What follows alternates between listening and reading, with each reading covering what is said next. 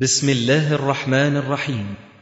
تسجيلات السلف الصالح للصوتيات والمرئيات والبرمجيات تقدم هذا الإصدار لفضيلة الشيخ الدكتور محمد إسماعيل.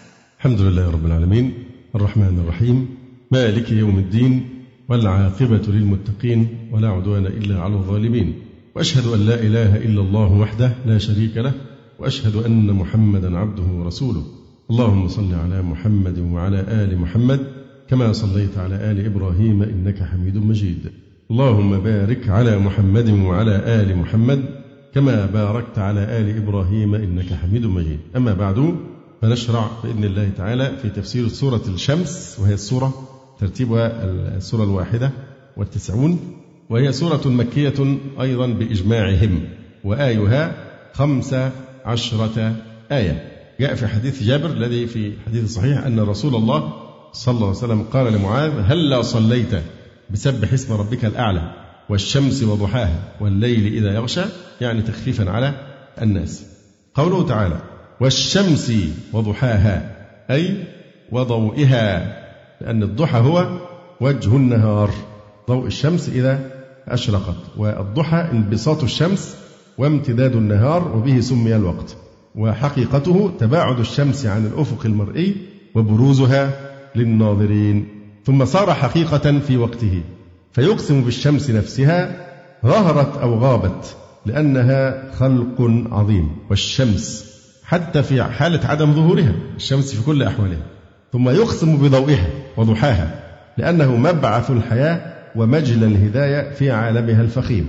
وهل كنت ترى حيا أو تبصر ناميا، أو هل كنت تجد نفسك لولا ضياء الشمس جل مبدعه؟ فضياء الشمس لها ارتباط وثيق جدا بالحياة، لو اختفت الشمس تختفي الحياة كما هو معلوم. والشمس وضحاها والقمر إذا تلاها، يعني إذا تبعها، تبع الشمس طالعا عند غروبها، وذلك في الليالي البيض من الليلة 13 من الشهر إلى 16. فهنا قسم بالقمر عند امتلائه أو قربه من الامتلاء، إذ يضيء الليل كله مع غروب الشمس إلى الفجر. وهو قسم في الحقيقة بالضياء في طور آخر من أطواره، وهو ظهوره وانتشاره الليل كله. والشمس وضحاها والقمر إذا تلاها، فكلمة تلاها يعني إذا تبعها، فنور القمر لا يظهر إلا إذا غربت الشمس، وذلك قال إذا تلاها، ما يبقاش في وقت واحد، لازم تغيب الشمس حتى يظهر نور القمر. والشمس والقمر إذا تلاه، ما نوع إذا هنا؟ فقط ظرفيا، هي لمجرد الظرفية وليست شرطا طبعا. إذا تلاها والنهار إذا جلاها، أي أظهرها وكشفها بارتفاعه، يعني إذا ظهرت فيه. يبقى والنهار إذا جلاها، ها تعود على إيه بقى؟ على الشمس. جلاها يعني أظهر الشمس عند انتفاخ النهار وانبساطه، لأن الشمس تنجلي في ذلك الوقت تمام الانجلاء. ففي هذه الأقسام إشارة إلى تعظيم أمر الضياء وإعظام قدر النعمة فيه، ولفت أذهاننا إلى أنه من آيات الله الكبرى ونعمه العظمى الضياء، سواء ضوء الشمس أو ضوء الإيه؟ يعني القمر. وقوله عز وجل: والنهار إذا جلاها، بيان للحالة التي ينطق فيها النهار بتلك الحكمة الباهرة والآية الظاهرة، وهي حالة الصحو. والنهار إذا جلاها. أما يوم الغيم الذي لا تظهر فيه الشمس، فحاله أشبه بحال الليل الذي يقسم بقوله: والليل إذا يغشاها، يعني يغشى الشمس ويعرض دون ضوئها فيحجبه عن الأبصار، وذلك في ليالي الظلمة الحالكة المشار إليها في قوله: وليال عشر، في سورة الفجر. ولقلة أوقات الظلمة عبر في جنبها بالمضارع المفيد للحاق الشيء وعروضه متأخرا عما هو أصل في نفسه. يقول هنا، تلاحظوا في الأقسام: والشمس وضحاها والقمر إذا تلاها والنهار إذا جلاها، في الليل بالذات قال إيه؟ والليل إذا يغشاها، إشارة إلى قلة أوقات الظلمة، فالمضارع يفيد لحاق الشيء وعروضه متأخرا عما هو أصل في نفسه. أما النهار فإنه يجلي الشمس دائما من أوله إلى آخره، وذلك شأن له في ذاته ولا ينفك عنه إلا لعارض، كالغيم أو الكسوف قليل العروض، ولهذا عبر في جانبه بالماضي المفيد لوقوع المعنى من فاعله بدون إفادة أنه مما ينفك عنه. يقول الجلال المحلي هنا: والليل إذا يغشاها، يعني يغطيها بظلمته، وإذا في الثلاثة لمجرد الظرفية فلا تفيد الشرطية، والعامل فيها فعل القسم المقدر هو إيه؟ أقسمه بالشمس وضحاها إلى آخره. والسماء وما بناها، طبعا ما في الآيات الثلاث الآتية مصدرية أو هي بمعنى من، والسماء وما بناها يعني يقسم الله سبحانه وتعالى بذاته المقدسة، ومن بناها أو وما بناها يعني وبنيانها إذا قلنا إنها مصدرية. والسماء وما بناها أي ومن رفعها وصيرها بما فيها من الكواكب كالسقف أو القبة المحكمة المزينة المحيطة بنا. فما موصولة بمعنى من، أوثرت لإرادة الوصفية كما قلنا في بداية الدرس. والسماء وما بناها، فآثر ما على من لأن المقصود هنا إيه؟ الصفة، يعني ومن بناها الذي هو القادر على إبداع خلقها، أو كما قلنا معناها أنها مصدرية فيبقى والسماء وما بناها يعني وبنائها. يعني طبعا الله سبحانه وتعالى لم يقسم بالسماء فحسب، يعني لم يقل والسماء، وإنما قال والسماء وما بناها، ذكر ما بناها مع أن في ذكر السماء غنية عنه للدلالة على إيجادها أنها مخلوقة، وللدلالة على موجدها صراحة وهو الله سبحانه وتعالى. والسماء وما بناها أو من بناها. والأرض وما طحاها أي بسطها من كل جانب لافتراشها وازدراعها والضرب في أكنافها. وليس في ذلك دليل على أن الأرض غير كروية أو كروية كما يزعم بعض الجاهلين بتحريفه الكلم عن معناه المراد منه. والأرض وما طحاها، طحاها يعني إيه؟ بسطها، لأن ما يظهر للرأي فيها يكون كالبساط فلا ينافي كرويتها، لأن الطحى هو المنبسط من الأرض. هنا بعض التفصيل فيما يتعلق بهذا. أولا هو الكتاب اسمه الموسوعة الذهبية في إعجاز القرآن الكريم والسنة النبوية للدكتور أحمد مصطفى متولي، طبعا دار ابن الجوزي في القاهرة، بيتكلم على قوله تعالى والأرض بعد ذلك دحاها. يقول: وهنا نتساءل ما معنى دحاها، ولما قال الله تعالى دحاها ولم يصفها بكلمة أخرى؟ كيف صدق العلم الحديث هذا الوصف الدقيق، وكيف صورت الأقمار الصناعية الكرة الأرضية؟ الدحية لها عدة معاني، منها البيضة، البيضة نفسها يطلق عليها هذا اللفظ. إذا بهذا المعنى يكون معنى دحاها يبقى جعلها إيه؟ كالبيضة. لكن لما البيضة خاصة دون غيرها من الأوصاف؟ يأتي العلم الحديث ليصل بعد عناء ومشقة إلى الحقيقة العلمية الإعجازية في هذه الآية القرآنية، ويقرر بأن الأرض غير كاملة الاستدارة، يعني الأرض مش بالضبط كروية لكنها إيه؟ بيضاوية، إذ يزيد قطرها عند خط الاستواء على قطرها الواصل بين القطبين بنحو 21 كيلومترا فرق، مما يجعلها غير كاملة التكوير، ولكنها كمثرية الشكل إلى حد ما. فهذا مما يدل على الحكمة في قول إيه؟ دحاها، أقرب للكمثرى يعني أو البيضة. وتأمل ما الفائدة التي أضافتها كلمة دحاها عن غيرها من كلمات القرآن الواصفة للأرض. وهذه الآية الوحيدة في القرآن التي تصف الأرض بهذا الوصف الإعجازي الدقيق، بالرغم من عدم معرفة العالم بها إلا حديثا بعد رحلات الفضاء، حيث تمكن العلم الحديث من تصوير الأرض من خارجها من الأقمار الصناعية، وأعلن أن الأرض أشبه بحبتكم مثرا، وأن أقرب شكل لها هو البيضة. أما قوله تبارك وتعالى والأرض بعد ذلك دحاها، هو طبعا في استدلال برضه بقوله تعالى والنهار إذا جلاها. يقول: ذهب العلماء حديثا إلى هذا المعنى الحقيقي والإعجاز القرآني، وصرحوا بأن النهار الناجم عن حركة الأرض هو الذي يظهر الشمس ويجليها للناظرين، والنهار إذا جلاها. قوله تعالى والأرض بعد ذلك دحاها، الدحو لغة القذف من المقر مع المد والبسط والتوسيع في السطح، هذا من معاني الدحو. أيضا يقال دحى الصبي المدحى أي دفعها.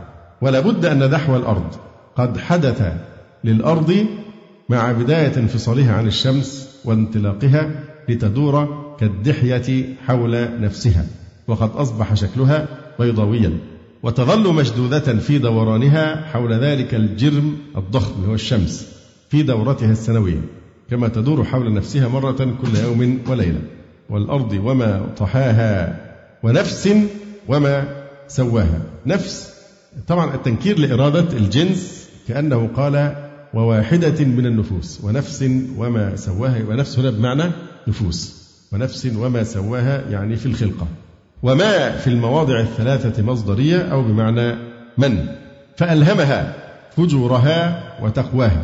ألهمها يعني بين لها طريق الخير والشر، ويقال ألهمها يعني ألزمها وعرفها وبين لها، وقيل وفقها للتقوى، وألهمها فجورها يعني خذلها، فألهمها فجورها يعني وألهمها تقواها، بين لها طريق الخير والشر.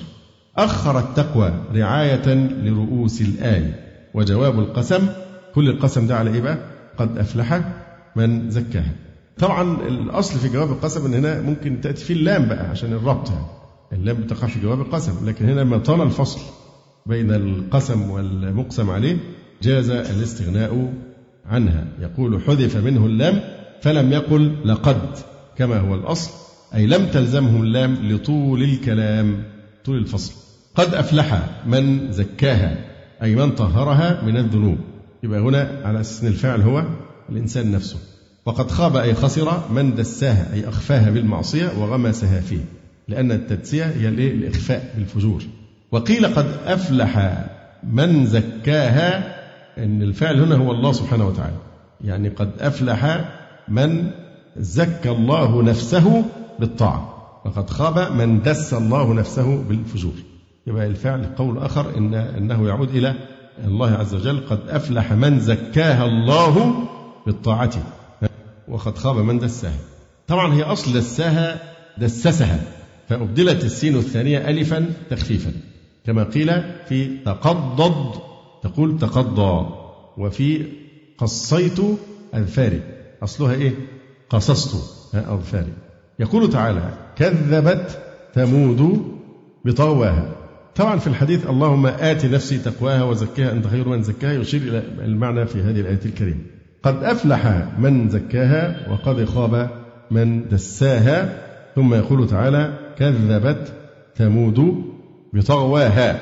هذا كلام مستأنف مسوق لتقرير ما ذكر من فلاح من زكى نفسه أو زكاها الله، ومن دس نفسه أو دسها الله. كذبت ثمود رسولها صالحا عليه وعلى نبينا الصلاة والسلام. كذبت ثمود بطغواها، الباء للسببية يعني بسبب طغيانها، فكل من الطغوى والطغيان مصدر، لكن اختير التعبير بالطغوى لأنه أشبه برؤوس الآية. كذبت ثمود بطغواها يعني بسبب إيه؟ طغيانها ومجاوزتها الحد. هذا مثل ضربه الله تعالى لبيان عاقبة النفوس الطاغية. إذ انبعث أشقاها يعني أسرع أشقاها. طبعا أشقاها عامة المفسرين يفسرونه بأنه رجل واحد اسمه قدار ابن سالف، ويضرب به المثل في الشؤم فيقال أشأم من قدار، ويلقب بأحمر ثمود. إذ انبعث أي أسرع أشقاها يعني إلى عقر الناقة برضاهم، ولذلك العقوبة جاءت عليهم جميعا. إذ انبعث أشقاها، ويجوز أن يكونوا جماعة، ممكن الأشقى دول يكونون جماعة وليسوا شخصا واحدا. انبعث أشقاها يعني مجموعة هم أشقاها. إذ انبعث أشقاها، طيب لماذا أفرد؟ لم يقل أشقياؤهم، الإفراد للتسوية في التفضيل، يعني هذا أشقى وهذا أشقى وهذا أشقى، فمجموعة من الإيه؟ من الأشقياء، فالإفراد جاء بصيغة المفرد مع احتمال أن تكون جماعة، باعتبار أن كلهم في نفس الدرجة من الشقاء، هذا أشقاهم والثاني أشقاهم والثالث أشقاهم، كلهم إيه؟ متساوون في المفاضلة في الشقاء، يعني صيغة أفعل يعني. إذ انبعث أشقاها فقال لهم رسول الله أي صالح عليه السلام ناقة الله وسقياها.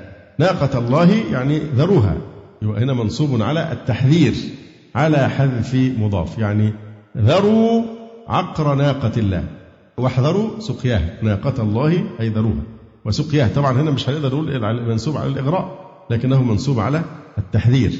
ناقة الله وسقياها، أي شربها، يعني حظها من الشراب في يومها، لها شرب ولكم شرب يوم معلوم، وكان لها يوم ولهم يوم، فكذبوه في قوله ذلك عن الله المرتب عليه نزول العذاب بهم إن خالفوه، فعقروها، قيل عقرها قدار في رجليها فأوقعها فذبحوها وتقاسموا لحمها، فعقروها قتلوها ليسلم لهم ماء شربها، فدمدم عليهم، أطبق عليهم ربهم يعني العذاب فأهلكهم، فدمدم أطبق عليهم العذاب بذنبهم فأهلكهم.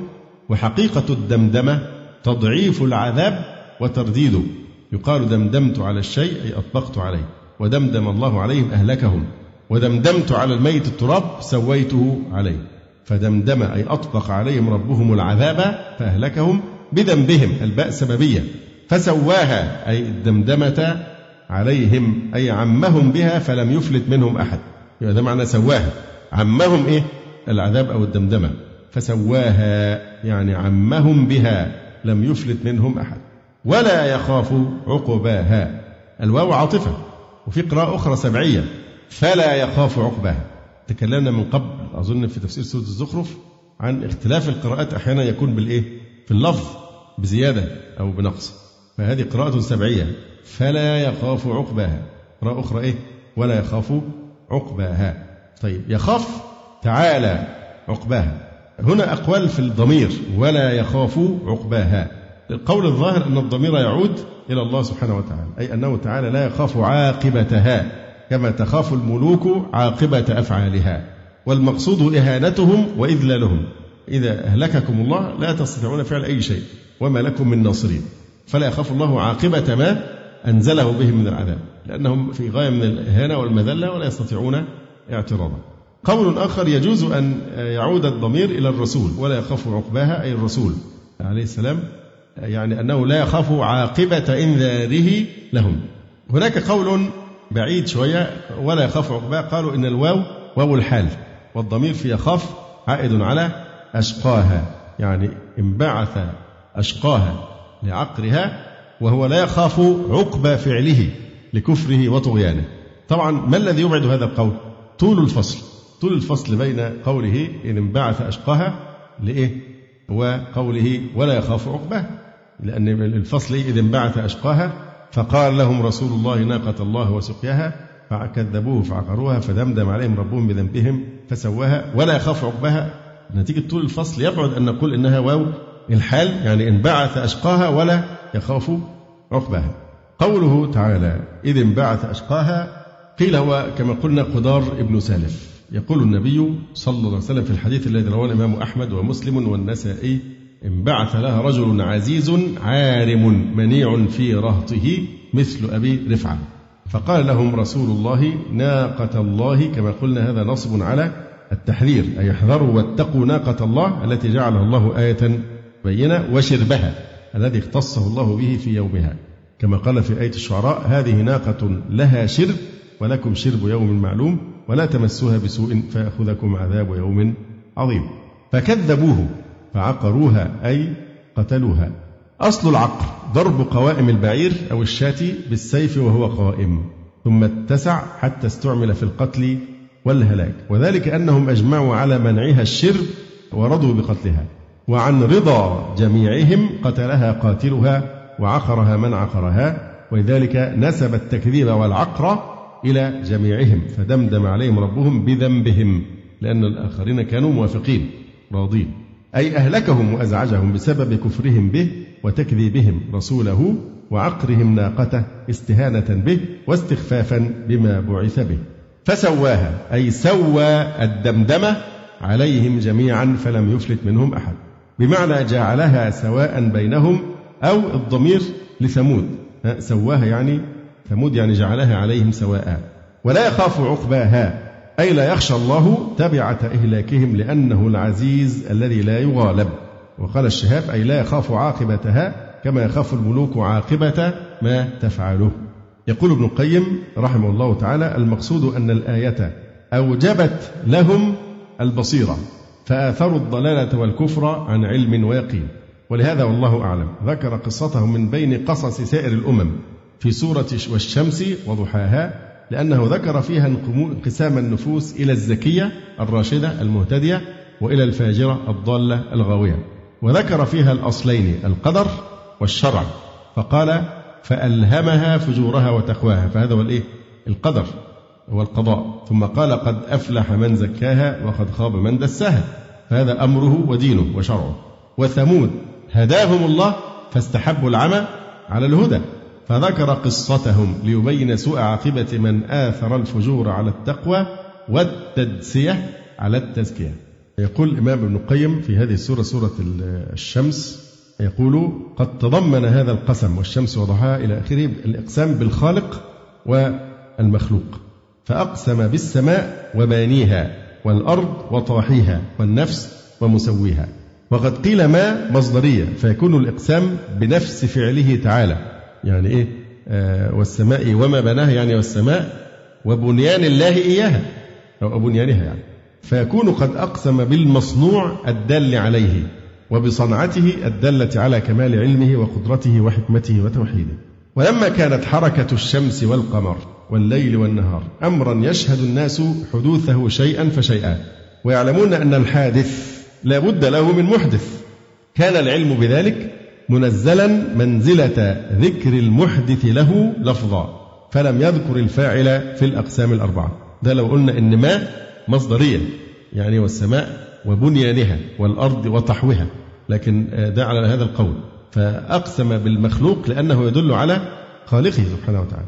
ولهذا سلك طائفة من النظار طريق الاستدلال بالزمان على الصانع، وهو استدلال صحيح قد نبه عليه القرآن في غير موضع، لقوله إن في خلق السماوات والأرض واختلاف الليل والنهار.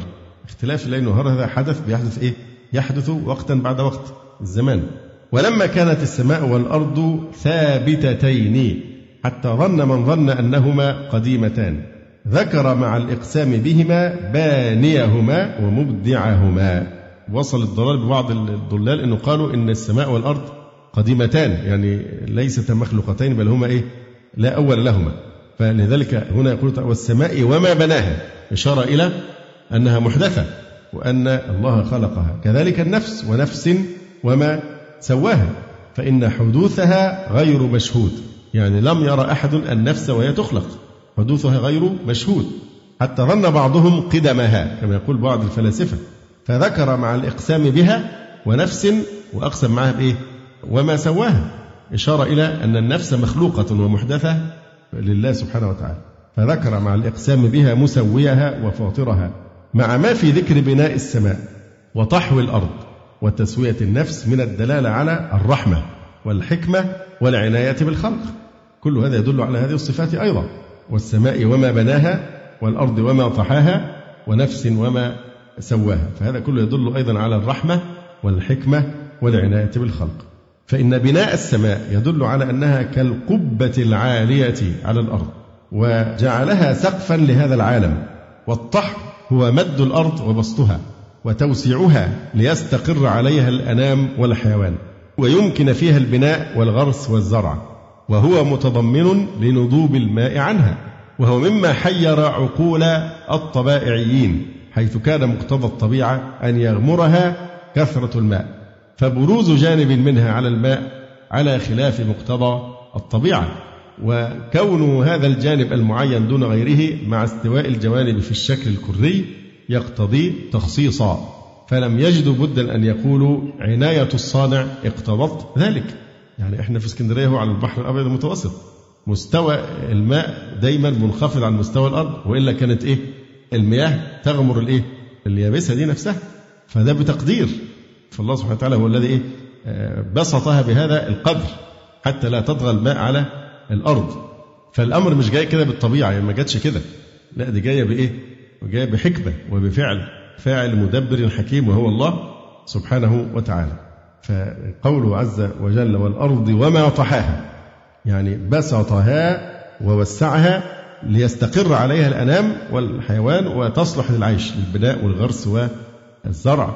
فطبعا وما طحاها يتضمن نضوب الماء عنها، فمقتضى الطبيعة إن الماء كانت تغمر بقى كل الأرض، لكن فيبرز جانب منها على الماء على خلاف مقتضى الطبيعة.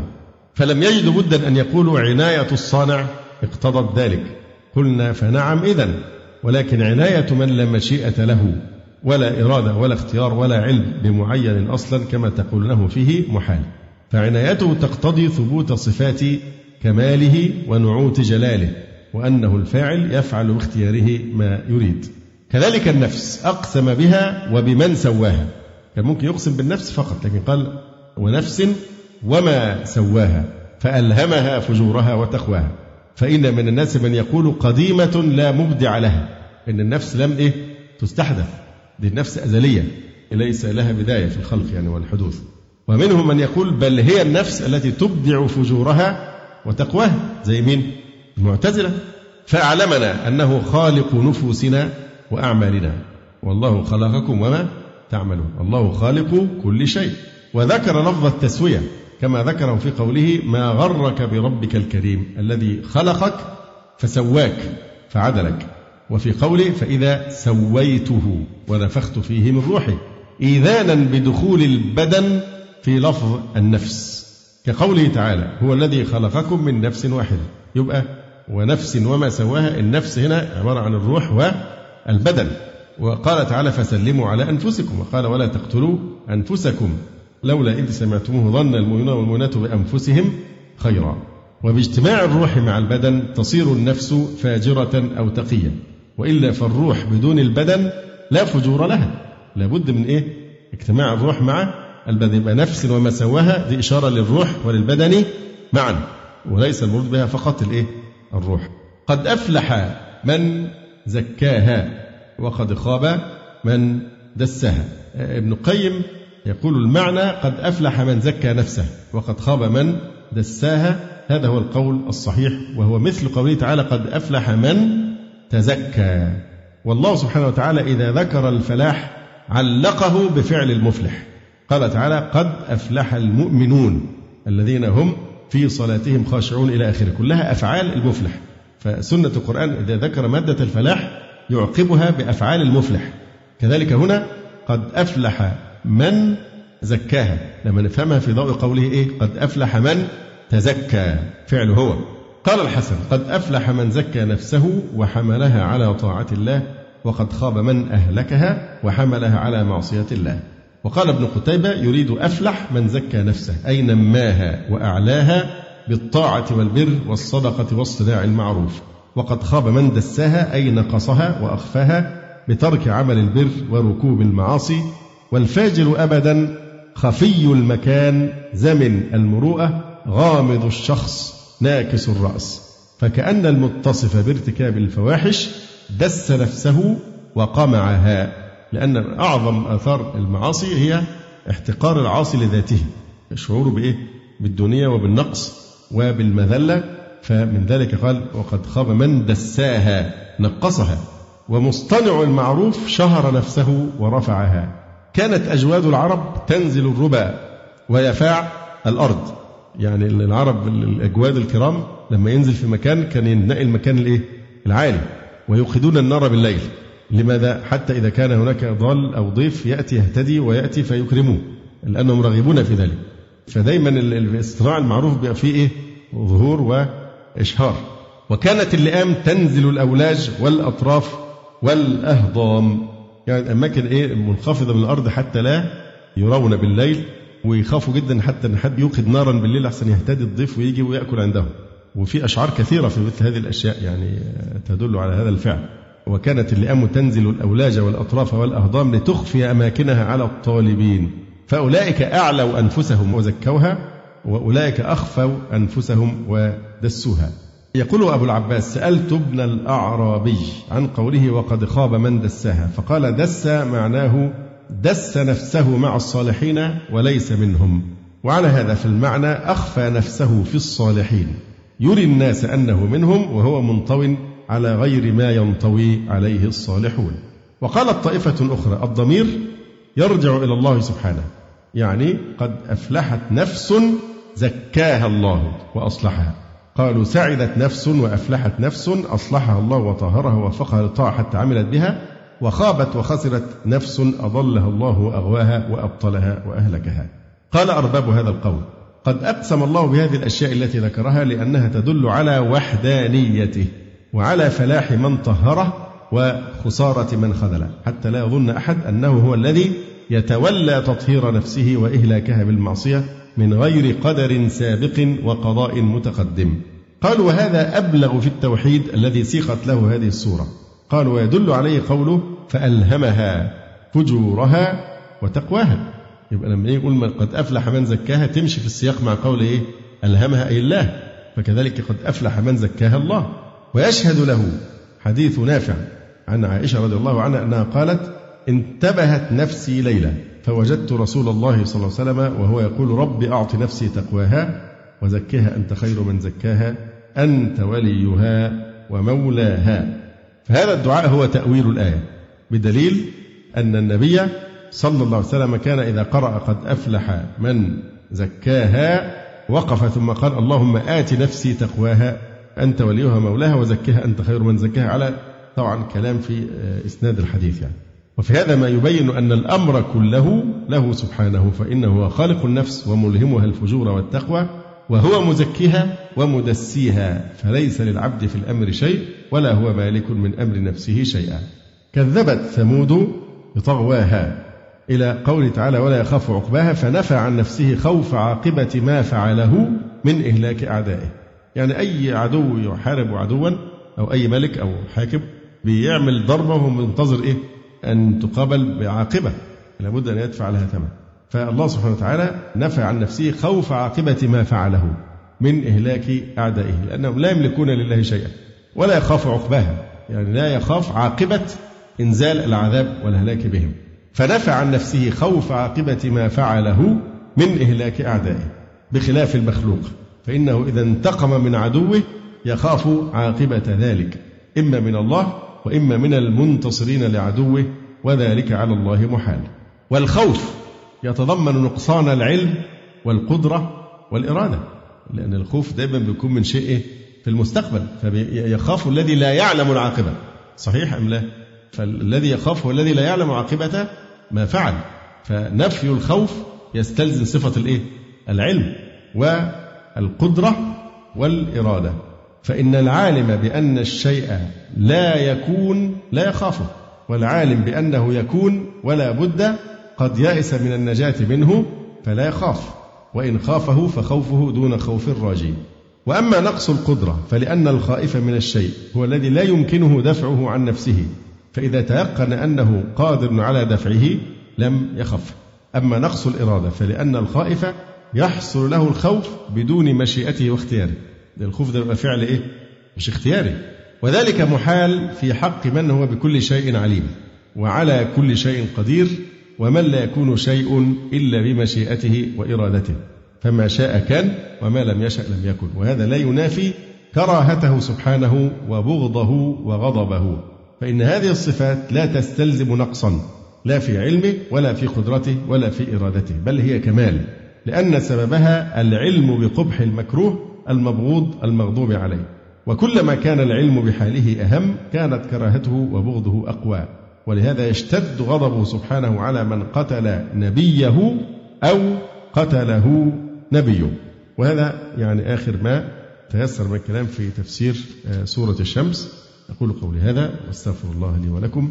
سبحانك اللهم ربنا وبحمدك، أشهد أن لا إله إلا أنت، أستغفرك وأتوب إليك. جزى الله فضيلة الشيخ خير الجزاء، ونسأل الله جل وعلا أن يرفع مكانة الشيخ في المهديين، وأن يجعله علما من أعلام الهدى والدين.